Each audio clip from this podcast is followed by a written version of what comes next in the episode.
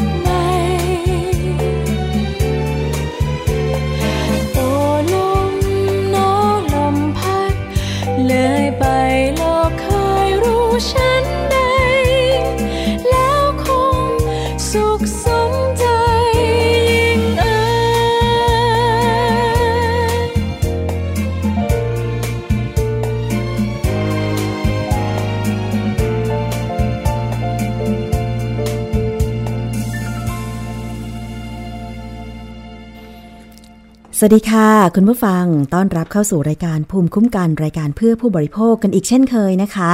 ดิฉันชนะทิพไพรพงศ์มารับหน้าที่เป็นประจำค่ะ ฟังสดช่วง 11-12 นาฬิกา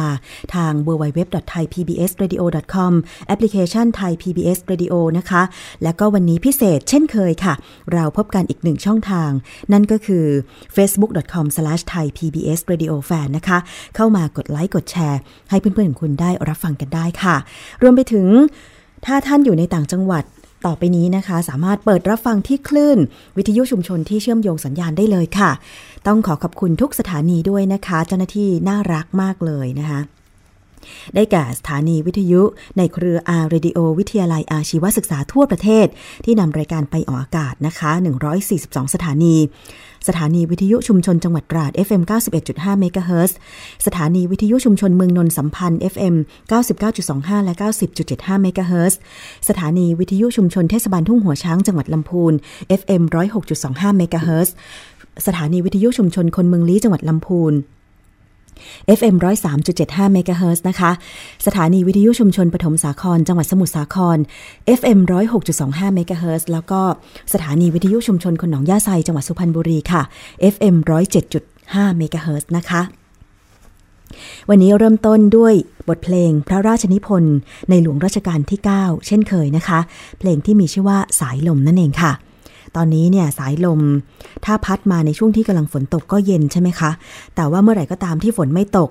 ร้อนเหมือนเคยนะคะตอนนี้สภาพอากาศของโลกกำลังเปลี่ยนแปลงไป ก็เนื่องด้วย ทรัพยากรธรรมชาติน้อยลง แล้วเรากินเราอยู่เราใช้กันมากขึ้นนะคะ โดยเฉพาะการบริโภคต่างๆ ที่ก่อให้เกิดขยะ ขยะพลาสติก ขยะกล่องโฟมนะคะ หรือการใช้ พลังงานน้ำมันต่างๆเนี่ยนะคะมันก็ก่อมลพิษได้เหมือนกัน เพราะฉะนั้นต่อไปนี้ผู้บริโภคเราทุกคนเนี่ยต้องมาทบทวนแล้วนะคะ ว่าพฤติกรรมการใช้ชีวิตของเราเนี่ยมันส่งผลกระทบต่อสิ่งแวดล้อมจนท้ายที่สุดแล้ว จะทำให้เรานั่นแหละ อยู่บนโลกใบนี้ได้แบบไม่สบายจริงหรือเปล่านะคะ ดิฉันเริ่มเห็นกับตัวเองละ เพราะว่าเมื่อวันก่อนนะคะได้ดู การรายงานข่าวของผู้สื่อข่าว BBC ที่มาทำข่าวในเมืองไทยนะคะ ท่านนี้ก็ไปร้านสะดวกซื้อ ซื้อของอะไรบ้างก็นำมาโชว์ให้ได้ดู ทุกอย่างล้วนแล้วแต่มีพลาสติกเป็นภาชนะบรรจุ โดยเฉพาะไข่ต้ม ไข่ต้มที่ขายในร้านสะดวกซื้อเนี่ยเขาก็ห่อหุ้มพลาสติก หรือว่าอยู่ในกล่องพลาสติกด้วย นอกจากนั้นก็ยังมีน้ำจิ้ม น้ำจิ้มก็เป็นถุงเล็กๆ ก็เป็นถุงพลาสติกอีกนะคะ เออ เราก็มาได้คิดนะคะ คุณผู้ฟังว่า นี่แหละพฤติกรรมการกินการอยู่ของผู้บริโภค ซึ่งก็คือเราทุกคนนี่แหละ ส่งผลกระทบต่อสิ่งแวดล้อม คือเมื่อเราก่อขยะมากๆ เมื่อก่อนคนสมัยโบราณ ไม่ค่อยมีขยะพลาสติก เพราะยังไม่มีโรงงานผลิตพลาสติก หรือวิทยาการยังไม่ก้าวหน้า เพราะฉะนั้นบรรจุภัณฑ์ของเขาก็คือ กล่องกระดาษ ก็คือห่อข้าวใบตอง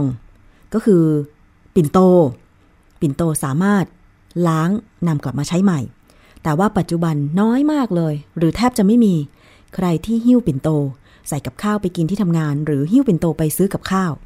ไม่ค่อยมีใช่ไหมคะ เพราะฉะนั้นเนี่ยจึงก่อให้เกิดขยะที่เป็นพลาสติกกล่องโฟมอะไรมากขึ้น อย่างวันนี้ก็เหมือนกันนะคะ คือดิฉันเองก็พยายามนะ ที่จะลดขยะพลาสติก โดยเฉพาะหลอดกาแฟสด แต่ว่ายังทำไม่ได้ เดี๋ยวหาวิธี ว่าจะไปหาซื้อหลอดมาใช้ส่วนตัวอาจจะเป็นหลอดแก้ว หรือหลอดกระดาษคงใช้ไม่ได้เนาะน่าจะเป็นหลอดอย่างอื่นมากกว่านะคะ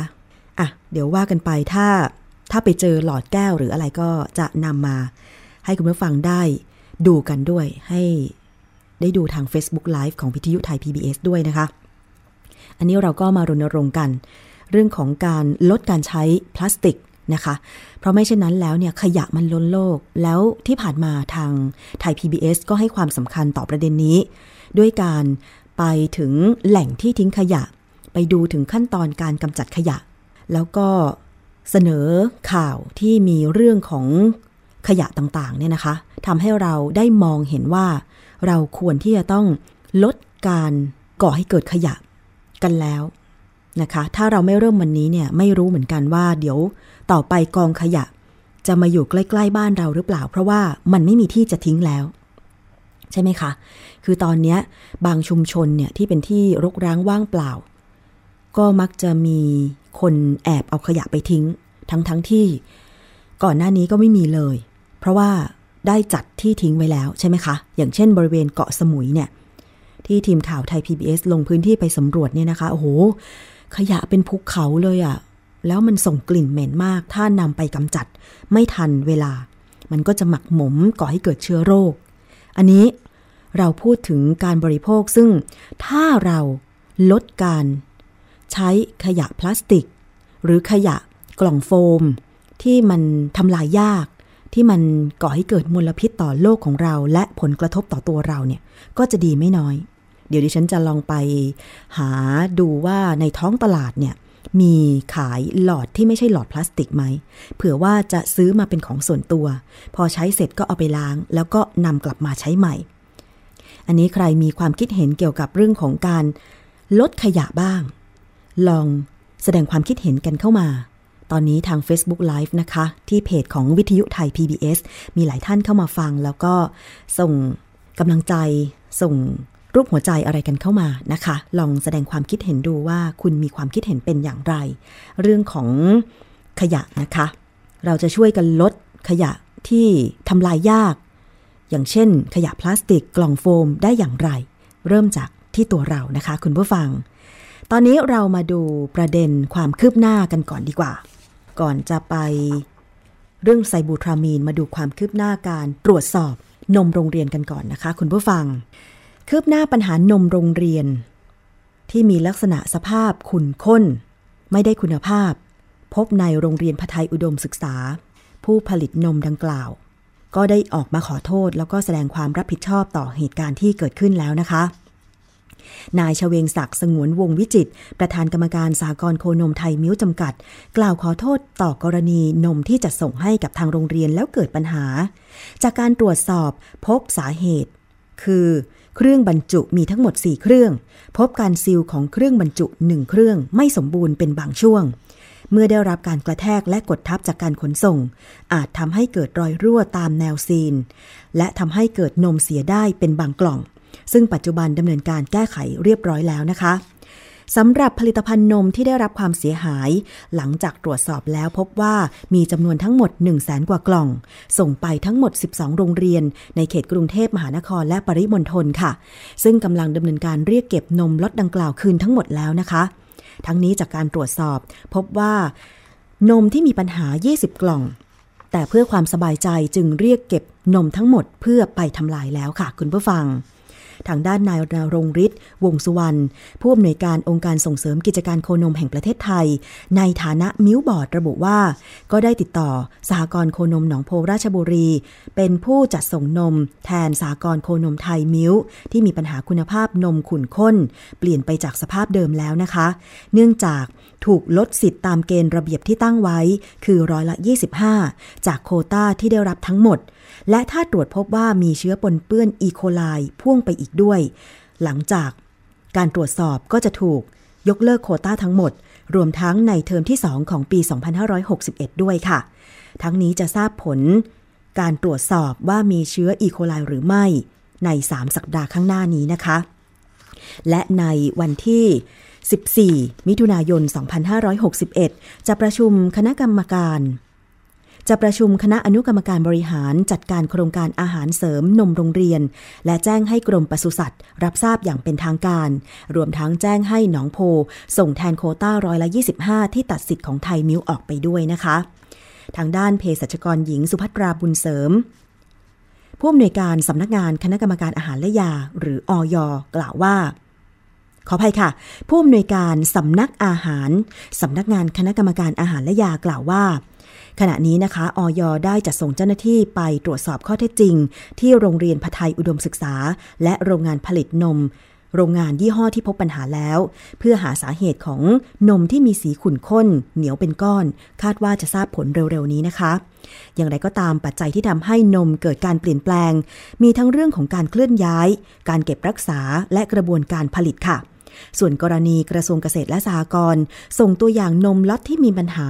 มาให้ตรวจนั้น ก็ได้ส่งต่อไปให้กรมวิทยาศาสตร์การแพทย์ตรวจวิเคราะห์อย่างละเอียดแล้ว คาดว่าจะทราบผลในเร็วๆนี้ คือทางผู้ผลิตนมโรงเรียนล็อตที่มีปัญหาก็คือไทยมิลค์เนี่ยบอกว่า มันเป็นขั้นตอนการบรรจุที่ซีลบรรจุเนี่ยมันมีปัญหาเป็นบางระยะนะคะ เป็นบางช่วงทำให้ซีลนั้นอาจจะ ไม่ร้อยเปอร์เซ็นต์ไม่ปิดร้อยเปอร์เซ็นต์แล้วพอยกหรือว่ากระแทกในช่วงของการขนส่งอาจจะทำให้ซิลนม เกิดเปิดเพเยอขึ้นนะคะพออากาศเข้าไปมันก็ทำให้นมขุนข้น แต่ว่าทั้งนี้ทั้งนั้นก็ต้องมาตรวจสอบว่าเมื่อนมขุนข้นแล้วเนี่ยมันจะทำให้เชื้อโรคเกิดขึ้นในกล่องนมหรือถุงนมหรือไม่นะคะ อันนี้ก็เป็นเรื่องของความคืบหน้านมโรงเรียนที่ผู้ผลิต นะคะล็อตที่มีปัญหาก็ยืดอกรับผิดชอบ เรียกคืนทั้งหมดในล็อตการผลิตนี้นะคะ แล้วก็มีมาตรการลงโทษจากทางภาครัฐก็คือตัดโคต้า 25%และถ้าตรวจสอบพบว่า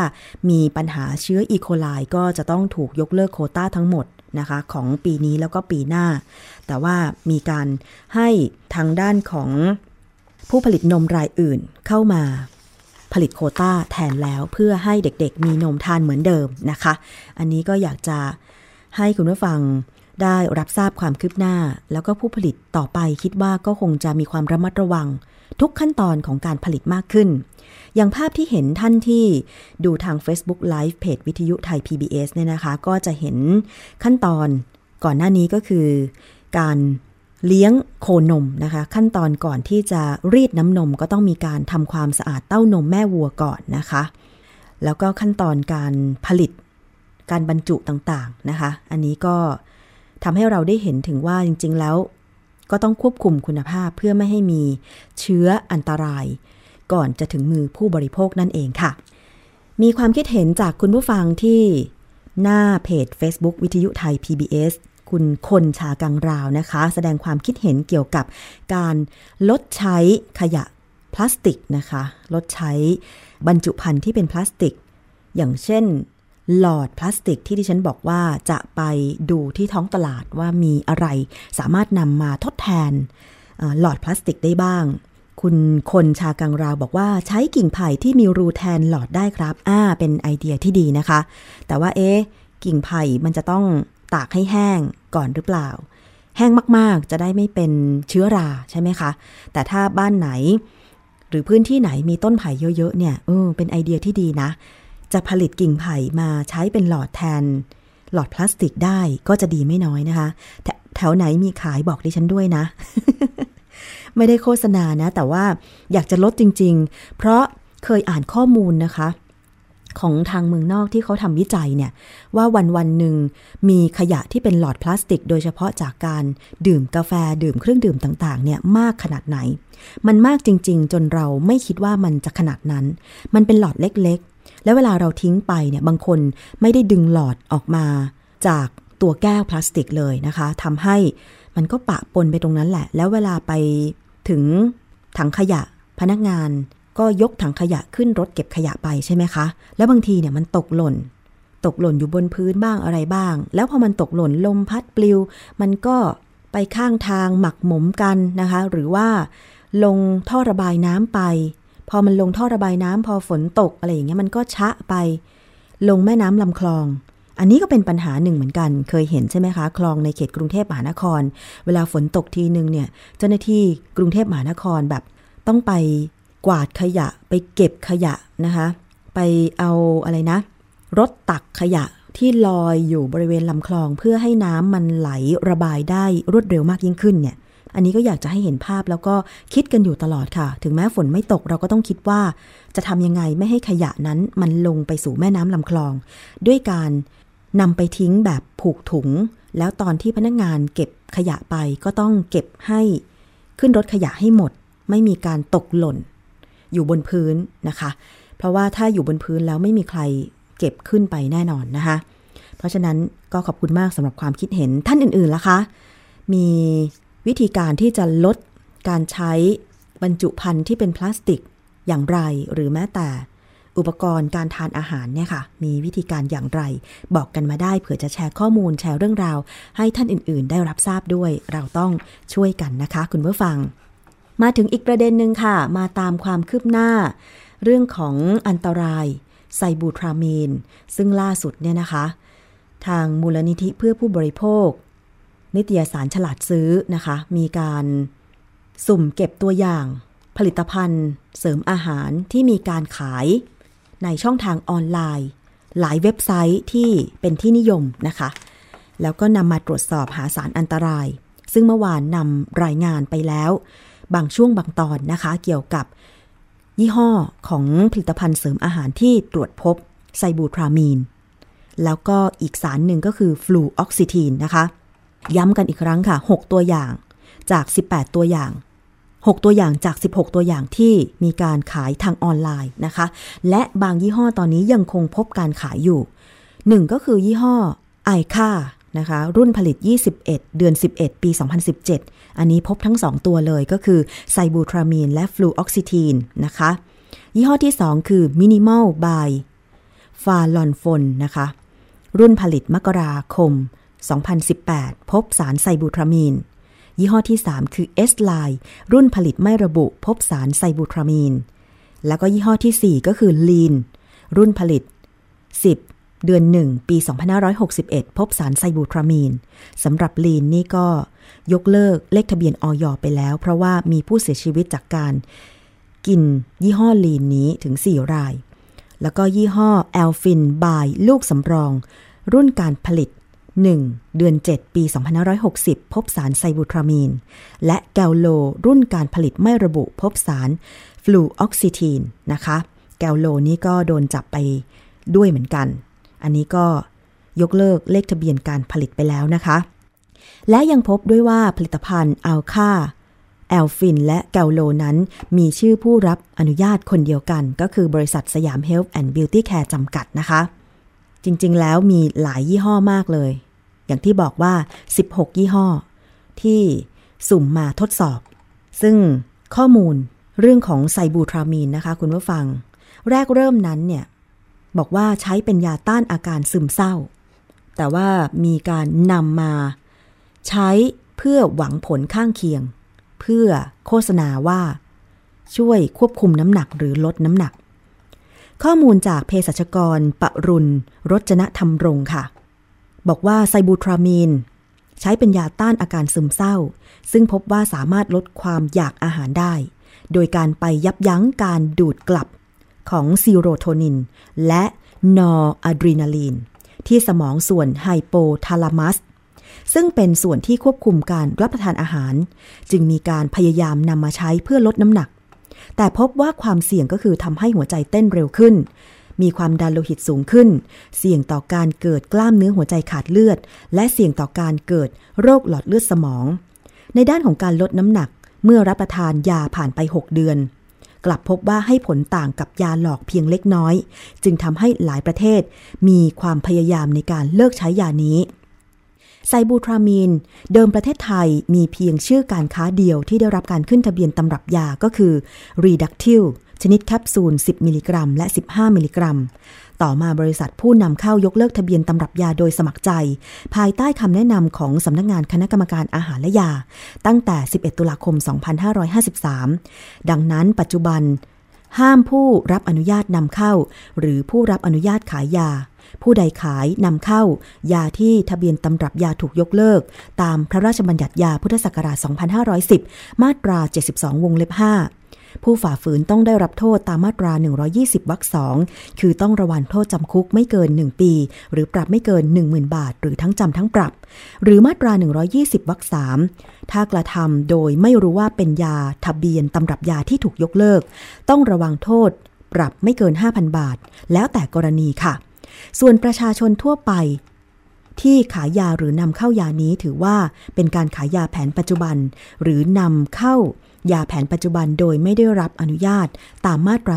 12 ต้องรับโทษตามมาตรา 101 คือ ต้องระวังโทษจำคุกไม่เกิน 5 ปี และปรับไม่เกิน 50,000 บาทด้วย หากผลิตภัณฑ์ใด ได้รับการขึ้นทะเบียนเป็นผลิตภัณฑ์อาหารในประเทศไทย และมีไซบูทรามีนเป็นส่วนผสม ถือว่าเป็นอาหารไม่บริสุทธิ์ ตามพระราชบัญญัติอาหารพุทธศักราช 2522 มาตรา 25 วงเล็บ 1 ประกอบมาตรา 26 วงเล็บ 1 นะคะ ต้องได้รับโทษตามมาตรา 58 คือต้องระวังโทษจำคุกไม่เกิน 2 ปี หรือปรับไม่เกิน 20,000 บาท หรือทั้งจำทั้งปรับ หรืออาจจะเข้าข่ายอาหารปลอม หากมีฉลากเพื่อลวง หรือพยายามลวงให้เกิดความเข้าใจผิด ตามมาาตรา 25 วงเล็บ 2 ประกอบมาตรา 26 วงเล็บ 3 ค่ะ ต้องระวังโทษตามมาตรา 59 คือต้องระวังโทษจำคุกตั้งแต่ 6 เดือนถึง 10 ปี ปรับตั้งแต่ 5,000 ถึง 1 0 0 0 0แบาทนะคะ อันนี้ก็เป็นอันตรายของไซบูทรามีน ส่วนผลิตภัณฑ์อาหารที่มีสารฟลูออกซิทีน ก็มีโทษตามกฎหมายเช่นกันนะคะ คุณผู้ฟังฟลูออกซิทีนก็เป็นยาในกลุ่มที่ใช้ในการรักษาโรคซึมเศร้า กลไกในการออกฤทธิ์ โดยเพิ่มระดับสารสื่อประสาทซีโรโทนินในสมอง นอกจากใช้ในโรคซึมเศร้า ยังมีข้อบ่งใช้ในการรักษาผู้ป่วยที่มีอาการอาเจียน ในโรคกลัวอ้วนรุนแรงปานกลางถึงรุนแรงมากนะคะ ฟลูออกซิทีนจัดเป็นยาแผนปัจจุบันประเภทยาอันตราย ตามประกาศกระทรวงสาธารณสุข เรื่องยาอันตราย ฉบับที่ 25 14 พฤษภาคม 2555 ข้อ 3 วงเล็บ 34 ค่ะ กรณีที่มีการผสมยาตัวนี้ลงไปในผลิตภัณฑ์เสริมอาหาร จะถือว่าเป็นอาหารไม่บริสุทธิ์ ก็จะมีโทษจำคุกไม่เกิน 2 ปี ปรับไม่เกิน 20,000 บาทด้วย อันนี้เป็นข้อมูลวิชาการเกี่ยวกับอันตรายของสารไซบูทรามีน และก็ฟลูออกซิทีนนะคะ คุณผู้ฟัง เพราะฉะนั้นก็อย่าทานเลยค่ะ ทีนี้เรามาฟังเพิ่มเติมนะคะ เกี่ยวกับการจัดการปัญหา ผลิตภัณฑ์เสริมอาหาร ที่มักจะลักลอบใส่สารอันตราย เช่นไซบูทรามีน และฟลูออกซิทีน จากอาจารย์ นิยดาเกียรติยิ่งอังสุลีค่ะ ใช่ไหมครับอยากจะเรียกไอ้ปรากฏการณ์นี้เรียกว่าปรปรากฏการณ์ฝีแตก คือมันประทุมานานแล้วเรื่องนี้ที่จริงเราตามมานานแล้วรายงานการตรวจพบไซบูทามีนไม่ใช่เพิ่งมาเกิด เอาเมื่อเดือนเมษา มันมีรายงานมาแล้วตั้งนาน และมีรายงานคนตายแล้วตั้งนานด้วยใช่ไหมถ้าเราไปตามดูทางเว็บไซต์มีรายงานที่เขารวบรวมมาอย่างน้อย ใน 5 ปีเนี่ยเสียชีวิตไป10 รายนะสิรายเลยนะ แล้วก็มีการตรวจพบผลิตภัณฑ์ ที่เจอไซบูทามีเนี่ยเป็นร้อยตัวอย่างนะเพราะฉะนั้นที่เราเจอเนี่ยมันก็ยิ่ง ชัดเจนว่ามันมันมีอยู่จริงในตลาดบ้านเรา ทีนี้เรื่องนี้ทำไมถึงสำคัญอยากจะเริ่มต้นก่อนว่าจะไปเล่าว่ามันเกิดอะไรขึ้นเนี่ยไซบูทามีนเนี่ยสถานการณ์ไอสถานะทางกฎหมาย เดิมเป็นยาควบคุมพิเศษ แล้วก็เป็นยาประเภทเป็นยาใหม่นะขึ้นทะเบียนมาได้ไม่นาน แต่สถานะปัจจุบันเนี่ย ยังเป็นยาอยู่ นี่คือสิ่งที่น่าแปลกใจ คือบริษัทผู้ผลิตผู้วิจัยเนี่ยสมัครใจถอนจากทั่วโลก และรวมทั้งประเทศไทยด้วย ถ้าจำไม่ผิดวันที่ 13 ตุลา2553 นะทั้งทั้งที่ก่อนหน้ามันมีทะเบียนมาก่อนนะที่จริงเราไปพบว่ามันมีทะเบียนก่อนหน้านี้ด้วยซ้ำที่มีบริษัทหนึ่งเคยสั่งเข้ามาแล้วยกเลิกไป ตั้งแต่ปี4หรืออะไรด้วยซ้ำเนี่ย ทีนี้ประเด็นคืออย่างนี้ เมื่อมีการสมัครใจถอนทะเบียนและถอนทั่วโลกเนี่ย ปรากฏว่า ปรากฏว่าออยก็ไม่ได้ทำอะไร ก็คือถอนไปก็ดีแล้ว ก็ชื่นชมชมเชย ดังนั้นยาตัวนี้สถานะก็ยังเป็นยาอยู่ในประเทศไทยนะ ซึ่งซึ่งน่าเป็นห่วง เพราะว่าอะไรเพราะว่าเท่าที่เราคุยกันเนี่ย เมื่อมันเป็นยา การนำเข้าวัตถุดิบ ซึ่งกฎหมายไม่ได้บังคับต้องขึ้นทะเบียน ก็ยังมีสิทธิ์เข้ามาได้ตามกฎหมาย แม้ว่าเราจะมาเขียนไว้ว่าตามที่ในใบแถลงเนี่ยว่าจะต้องผิดมาตรานู้นนี้นั้นเนี่ย แต่มันก็ยังมีสถานะเป็นยาที่ไม่ได้ผิดกฎหมายเลยด้วย นั่นคือความน่าเป็นห่วงว่า มาตรการควบคุมวัตถุดิบจะเป็นอย่างไร เพราะว่าเมื่อมันมีการลักลอบนำยา ซึ่งมีการขอยกเลิกทะเบียนเฉยๆเนี่ยเข้ามามาผสมในค่ะ อันนี้ก็เป็นส่วนหนึ่งของการถแถลงนะคะ แสดงความเป็นห่วงว่า ถ้าแค่สมัครใจยกเลิกทะเบียนไปเอง แล้วออยของทางการไทยก็ไม่ได้มีการดำเนินการต่ออย่างเช่น ยกเลิกไม่ให้มันเป็นยา หรือไม่ให้นำเข้าเลยอะไรอย่างเงี้ยนะคะ ถึงแม้ว่าจะมีกฎหมายระบุโทษก็ตาม ก็ยังคงพบปัญหาการลักลอบนำไซบูทรามีน เข้ามาในประเทศ ถึงแม้ว่าจะไม่ได้มาใช้ในทางการแพทย์ แบบที่เป็นลักษณะของการขึ้นทะเบียนยา แต่ว่ามันถูกลักลอบนำเป็นส่วนผสม โดยอาศัยผลข้างเคียง เพื่อลดความอยากอาหาร ทีนี้การนำไปลักลอบผสมนี่แหละมันอันตราย เพราะว่า ถ้าไม่ใช่แพทย์เนี่ยก็ไม่รู้ว่าปริมาณเท่าไหร่มันถึงจะพอดีใช่ไหมคะ แต่เมื่อมีการผสมกันไปในปริมาณมาก ๆ มันจึงส่งผลทำให้คนที่กินเข้าไปโดยไม่รู้ ก็เสียชีวิต ตอนแรก ๆ ก็อาจจะบอกว่าหุยมันไม่อยากอาหาร พอไม่อยากอาหารก็ไม่กินเลย ไม่กินเลยก็ผอมสิคะ นั่นแหละ คืออาศัยผลข้างเคียงของไซบูทรามีน แล้วก็ฟลูออกซิทีน มาหลอกล่อผู้บริโภคนะคะ อันนี้นำมา ย้ำเตือนคุณผู้ฟังให้เห็นถึงอันตรายว่าสารต่างๆ เหล่านี้เนี่ย อย่าไปกินเลย รักชีวิตไว้เถอะ กว่าคุณพ่อคุณแม่จะเลี้ยงมาให้โตขนาดนี้ เมื่อก่อนคุณพ่อคุณแม่พยายามที่จะ หาอาหารที่ดีมีประโยชน์ให้เราทานใช่ไหมคะ แต่พอเราโตขึ้นหาเงินได้เอง เราก็กลายเป็นว่าทานไม่หยุด พอทานไม่หยุดปุ๊บอ้าว ก็อ้วนสิคะ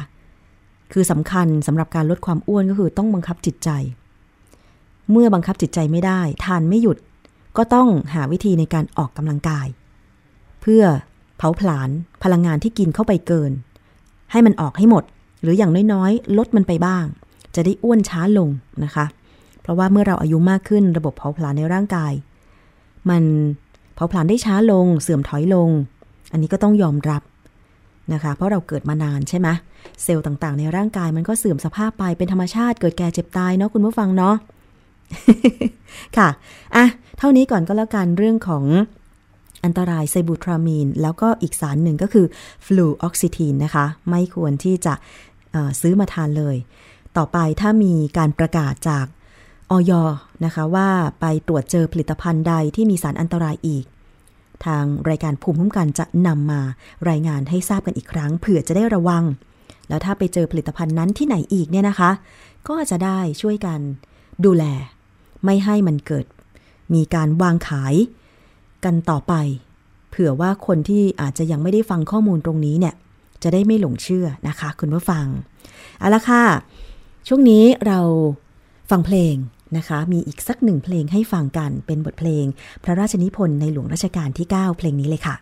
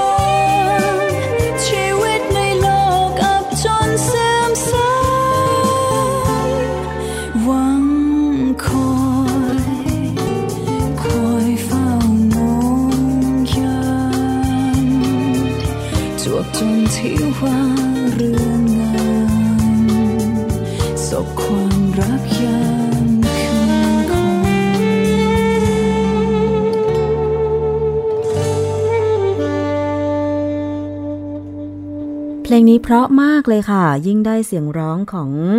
คุณปามี่เข้าไปแล้วเนี่ย ทำให้ฟังเพราะยิ่งขึ้นนะคะ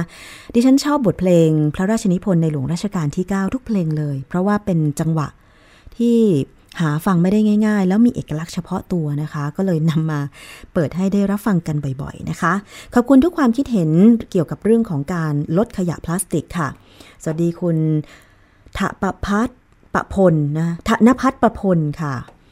สวัสดีคุณคนชากังราว คุณกิตินภานะคะ แล้วก็คุณ ทันทิพานันนะคะบอกว่ากลับไปใช้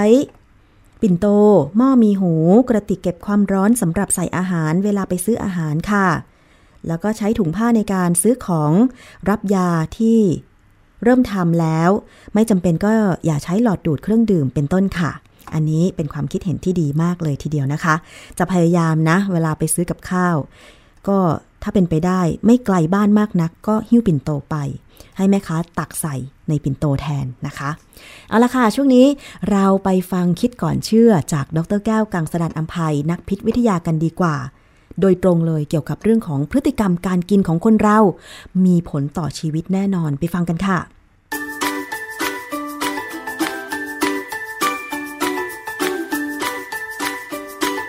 ช่วงคิดก่อนเชื่อ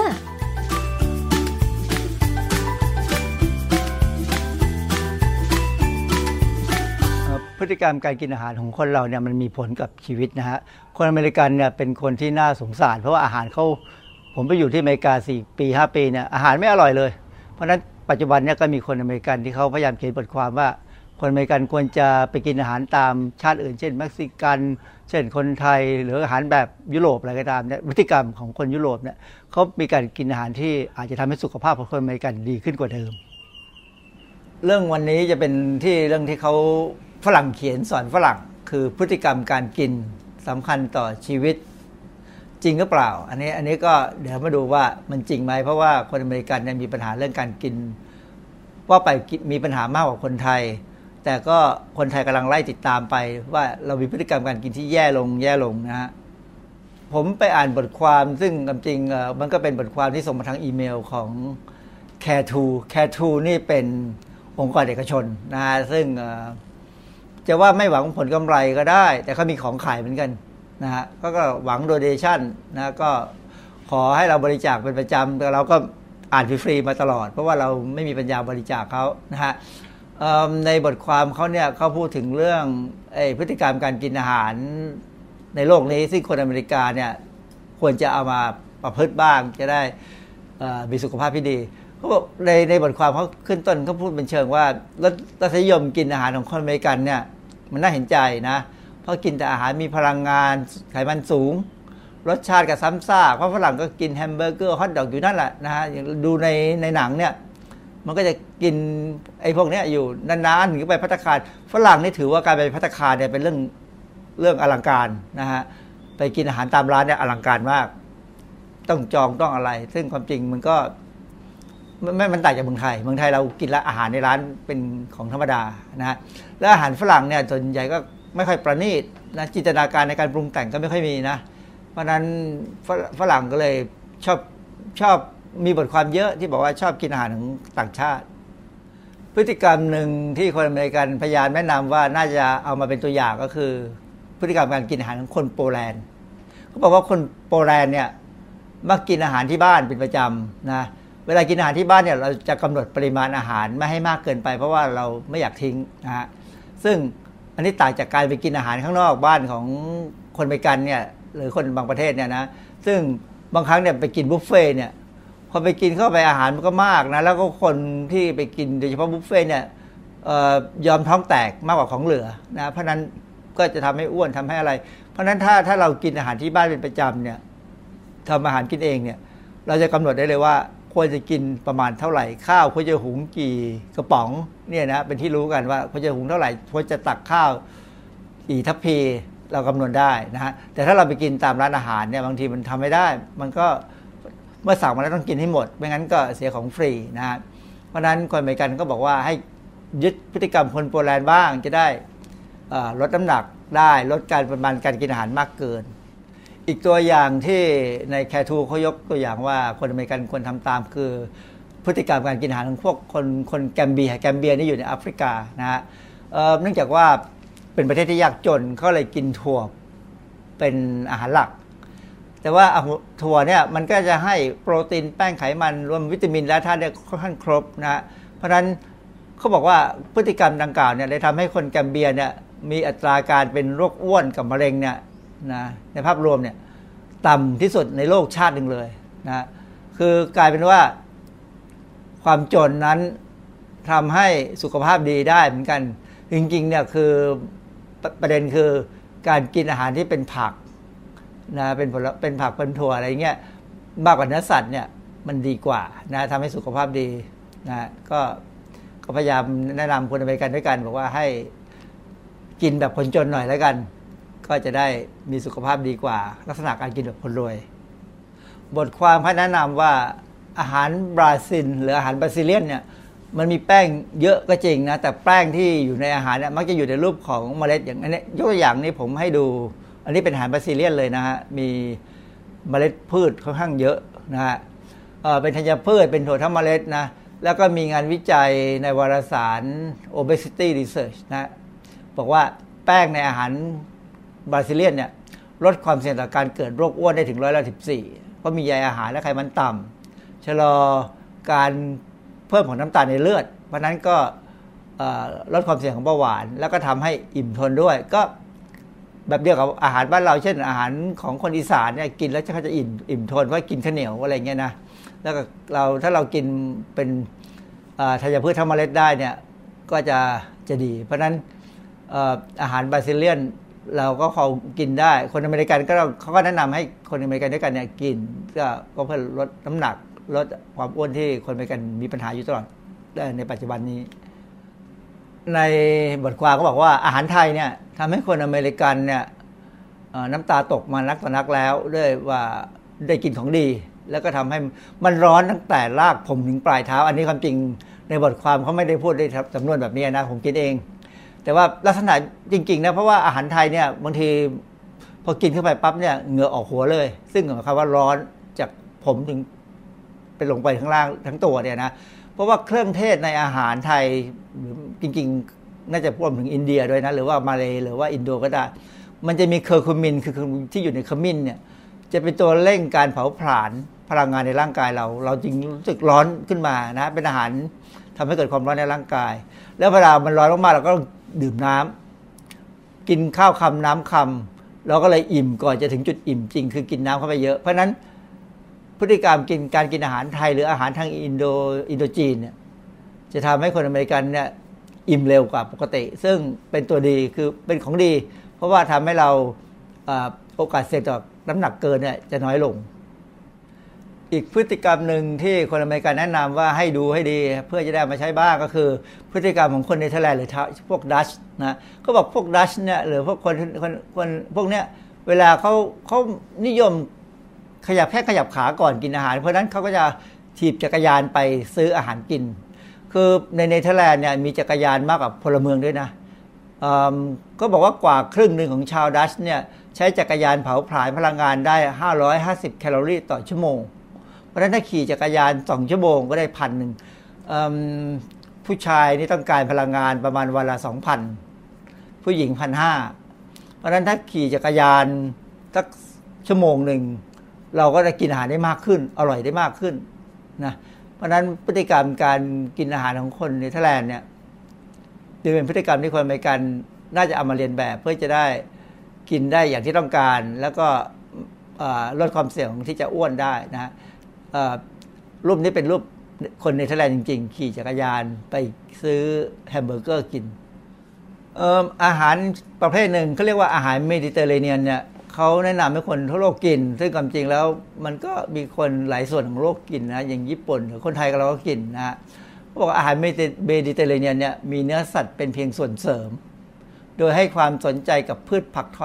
องถิ่นเช่นน้ำมันมะกอกมะเขือต่างๆ และโปรตีนจากถั่ว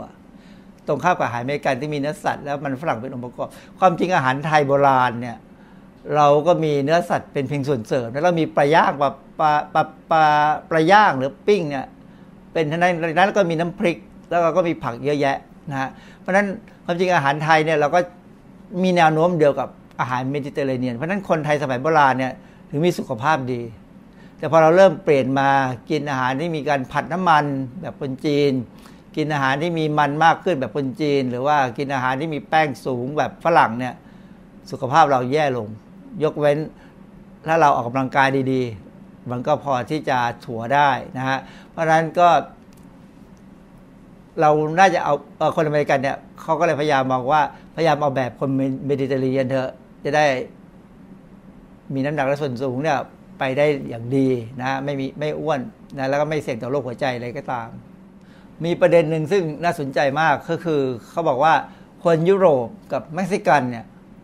ปรับให้อาหารกลางวันเป็นมื้อหลักแทนอาหารค่ำหมายความว่าคือคือกลางวันกินให้เยอะซึ่งซึ่งอันนี้อาจจะเสี่ยงนิดนึงถ้ากินอาหารกลางวันเยอะเนี่ยอาจจะง่วงนอนตอนทำงานบ่ายหรือเปล่าก็ไม่รู้นะฮะแต่ว่าบอกคนอเมริกันเนี่ยส่วนใหญ่จะยกเลิกมื้อเช้าเลย อันนี้อันนี้มัน มันเป็นสมมติคนที่อยู่เมืองที่รีบเร่งเนี่ยเขาก็มักจะไม่กินเช้า แล้วไปกินอาหารกลางวันให้น้อยหน่อย สงวนกระเพาะสำหรับอาหารมื้อเย็นคือมันมีการสังสรรค์ฝรั่งนี่ฝรั่งนี่ชอบสังสรรค์ จากนั้นเขาบอกว่าพอสังสรรค์แล้วกินอาหารเย็นแล้วจากนั้นก็ไปนอนเพื่อย่อยอาหารเป็นพลังงานสำหรับสร้างไขมันสะสมที่พุง เพราะฉะนั้นอันนี้อาจจะเป็นสาเหตุหนึ่งที่คนอเมริกันเนี่ยที่เห็นเนี่ยพอเกิน 40 ไปแล้วเนี่ยลงพุงหมดแม้กระทั่งดารา ผมเพิ่งดูหนังเรื่องหนึ่งดาราที่ผมชอบมากเลย คือติดตามเข้ามารูปร่างดีเล่นดี มาดูหนังที่เพิ่งสร้างในปีนี้ ปรากฏว่าพุงออกแล้วนะฮะแล้วก็ไปดูดาราหลาย ๆ คนที่พอเลิกเล่นหนังหรือเลิกที่จะทำให้ร่างกายดูดีเนี่ยจะพุงออกทั้งทั้งหญิงผู้ชายนะฮะคือในในเน็ตจะมีข้อมูลพวกนี้ค่อนข้างเยอะนะฮะเราไปดูได้ เพราะนั้น เข้าใจว่าคงเป็นเพราะอย่างเงี้ยคือฝรั่งในชอบสังสรรค์ตอนเย็น แล้วก็กินกันหนักสนุก แล้วก็จากนั้นก็ไปนอนเพื่อย่อยอาหารเป็นพลังงานสำหรับสร้างไขมันสะสมที่พุง เพราะฉะนั้นอันนี้ก็เราคงมานั่งดูพฤติกรรมตัวเราเองดีกว่าว่า เราเป็นอย่างนี้ไหมถ้าเป็นก็เปลี่ยนซะหน่อย มันก็จะได้อาจจะช่วยให้ดีขึ้นนะคนอเมริกันพยานแนะนำว่าให้ เอาพฤติกรรมการกินอาหารของคนญี่ปุ่นกับดัชนามานะ เพราะว่าญี่ปุ่นกับดัชเนี่ยเขาอยู่ติดทะเลเขาก็จะมีอาหารทะเลค่อนข้างเยอะ ก็ให้กินปลาซะให้พยายามเอาปลาเนี่ยแทรกเข้าไปในมื้ออาหาร จะได้โอเมก้าสามจะได้ลดความเสี่ยงของปัญหาเส้นเลือดหัวใจ แล้วก็ถ้าเด็กกินก็สมองอาจจะดีขึ้น แต่มันก็ต้องเด็กกินแต่เล็กๆนะฮะเด็กโตแล้วก็แค่ไหนก็แค่นั้น แล้วก็บอกว่าไอ้พวกปลาเนี่ยจะลด การหลั่งฮอร์โมนคอร์ติซอลซึ่งเป็นตัวเพิ่มการสะสมไขมันในท้องด้วยนะถ้ากินปลาแล้วจะไม่อ้วน คือก็ก็ค่อนข้างจะสังเกตได้นะว่าคนญี่ปุ่นเนี่ยไม่ค่อยอ้วนนะแต่ว่าอาหารทะเลส่วนใหญ่ยกเว้นปลาหมึกนะปลาหมึกนี่มันไม่ใช่ปลาอยู่แล้วนะว่าเพราะงั้นถ้าไมันจะเป็นอย่าไปกินเพราะไขมันมันสูงอาหารทะเลส่วนใหญ่จะมีไขมันต่ำนะเพราะฉะนั้นก็จะกินได้เยอะหน่อย แต่ว่าอาหารทะเลในบางที่บางประเทศเนี่ยก็จะแพงอย่างอเมริกาเนี่ยอาหารทะเลค่อนข้างแพง อันอันนี้สไลด์นี้เป็นสไลด์สุดท้ายแต่เป็นสไลด์ที่น่าสนใจนะเป็นปรัชญาชีวิตเลยเขาบอกว่าชาวโอกินาวาเนี่ยกินอาหารแบบที่เรียกว่าฮาราฮาชิบุ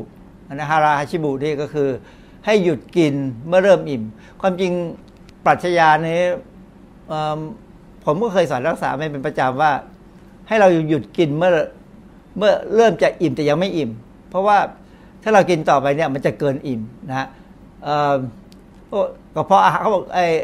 เขาอธิบายหลักการว่า ถ้าเรารอจนอิ่มจริงเนี่ยกระเพาะมันจะขยายตัวเองใหญ่ขึ้นเรื่อย ๆ ดังนั้นเนี่ยคน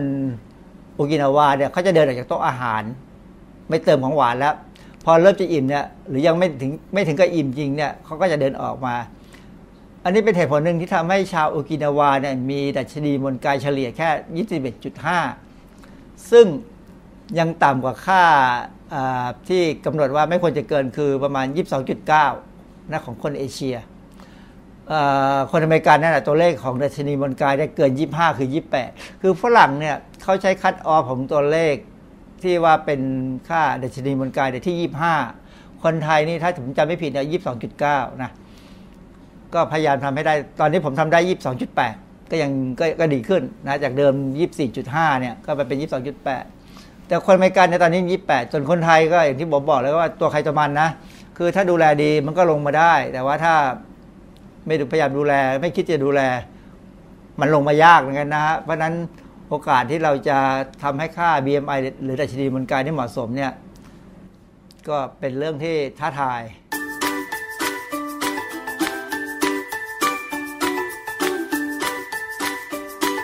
ช่วงคิดก่อนเชื่อ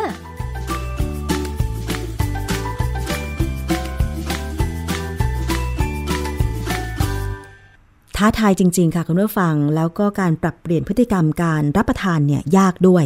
อย่างที่ดรแก้วกังสดานอัมภัยนักพิษวิทยา ท่านได้บอกไปเมื่อสักครู่ว่า มีหลาย ๆ พฤติกรรมของคนละตะคนในแต่ละประเทศที่ทำให้ตัวเองอ้วน และมีดัชนีมวลกายที่สูงเกินกว่าที่เขากำหนดไว้นะคะ คือเขาเอาน้ำหนักมาหารกับส่วนสูงใช่ไหมคะ แล้วก็เราจะได้ ตัวเลขที่บอกว่าเราต้องน้ำหนักไม่เกินเท่านี้ อย่างเช่นของคนไทยโดยเฉลี่ยที่อาจารย์แก้วบอกก็คือประมาณ BMI ก็คือ 22.9 แต่อาจารย์แก้วทำได้ 22.8 ก็คือไม่เกินนะคะ สงสัยดิฉันจะเกินแล้วเนี่ย เพราะมีพฤติกรรมการทานอาหารเหมือนคนอเมริกันเลยอะคุณผู้ฟัง คือมื้อเช้าไม่ค่อยได้ทาน แต่ตอนนี้พยายามจะทานแล้วนะคะ ต่อให้จะทานแค่ 5คำ10คำก็ทาน มื้อกลางวัน ทานเยอะขึ้นมาหน่อย แต่ว่าก็เร่งรีบมาทำงาน แต่มื้อเย็นนี่สิคะคุณผู้ฟัง ส่วนมากเราจะคิดว่ามื้อเย็นเราไม่ต้องรีบไปไปไหนแล้ว ไปกลับไปถึงบ้านก็นั่งทานข้าวดูทีวีแบบสบายๆ แต่การสังสรรค์ในมื้อเย็น การทานข้าวมื้อเย็น เรากินแล้วเรานั่งอยู่กับที่เรานอนไปเลยเนี่ย ก็จะทำให้ไขมันพอกพูนที่พุงแหม่ ต้องปรับเปลี่ยนพฤติกรรมแล้วนะคะ โดยเฉพาะคุณผู้หญิงทั้งหลายนะคะ เอาละค่ะ นี่คือทั้งหมดของรายการภูมิคุ้มกันรายการเพื่อผู้บริโภคสำหรับวันนี้ ขอบคุณสำหรับการติดตามรับฟังนะคะ หมดเวลาแล้วค่ะ ดิฉันชนะทิพไพรพงศ์ต้องลาไปก่อน สวัสดีค่ะ ติดตามรับฟังรายการย้อนหลังได้ที่เว็บไซต์และแอปพลิเคชันไทย PBS Radio ไทย PBS Radio วิทยุข่าวสารสาระ เพื่อสาธารณะและสังคม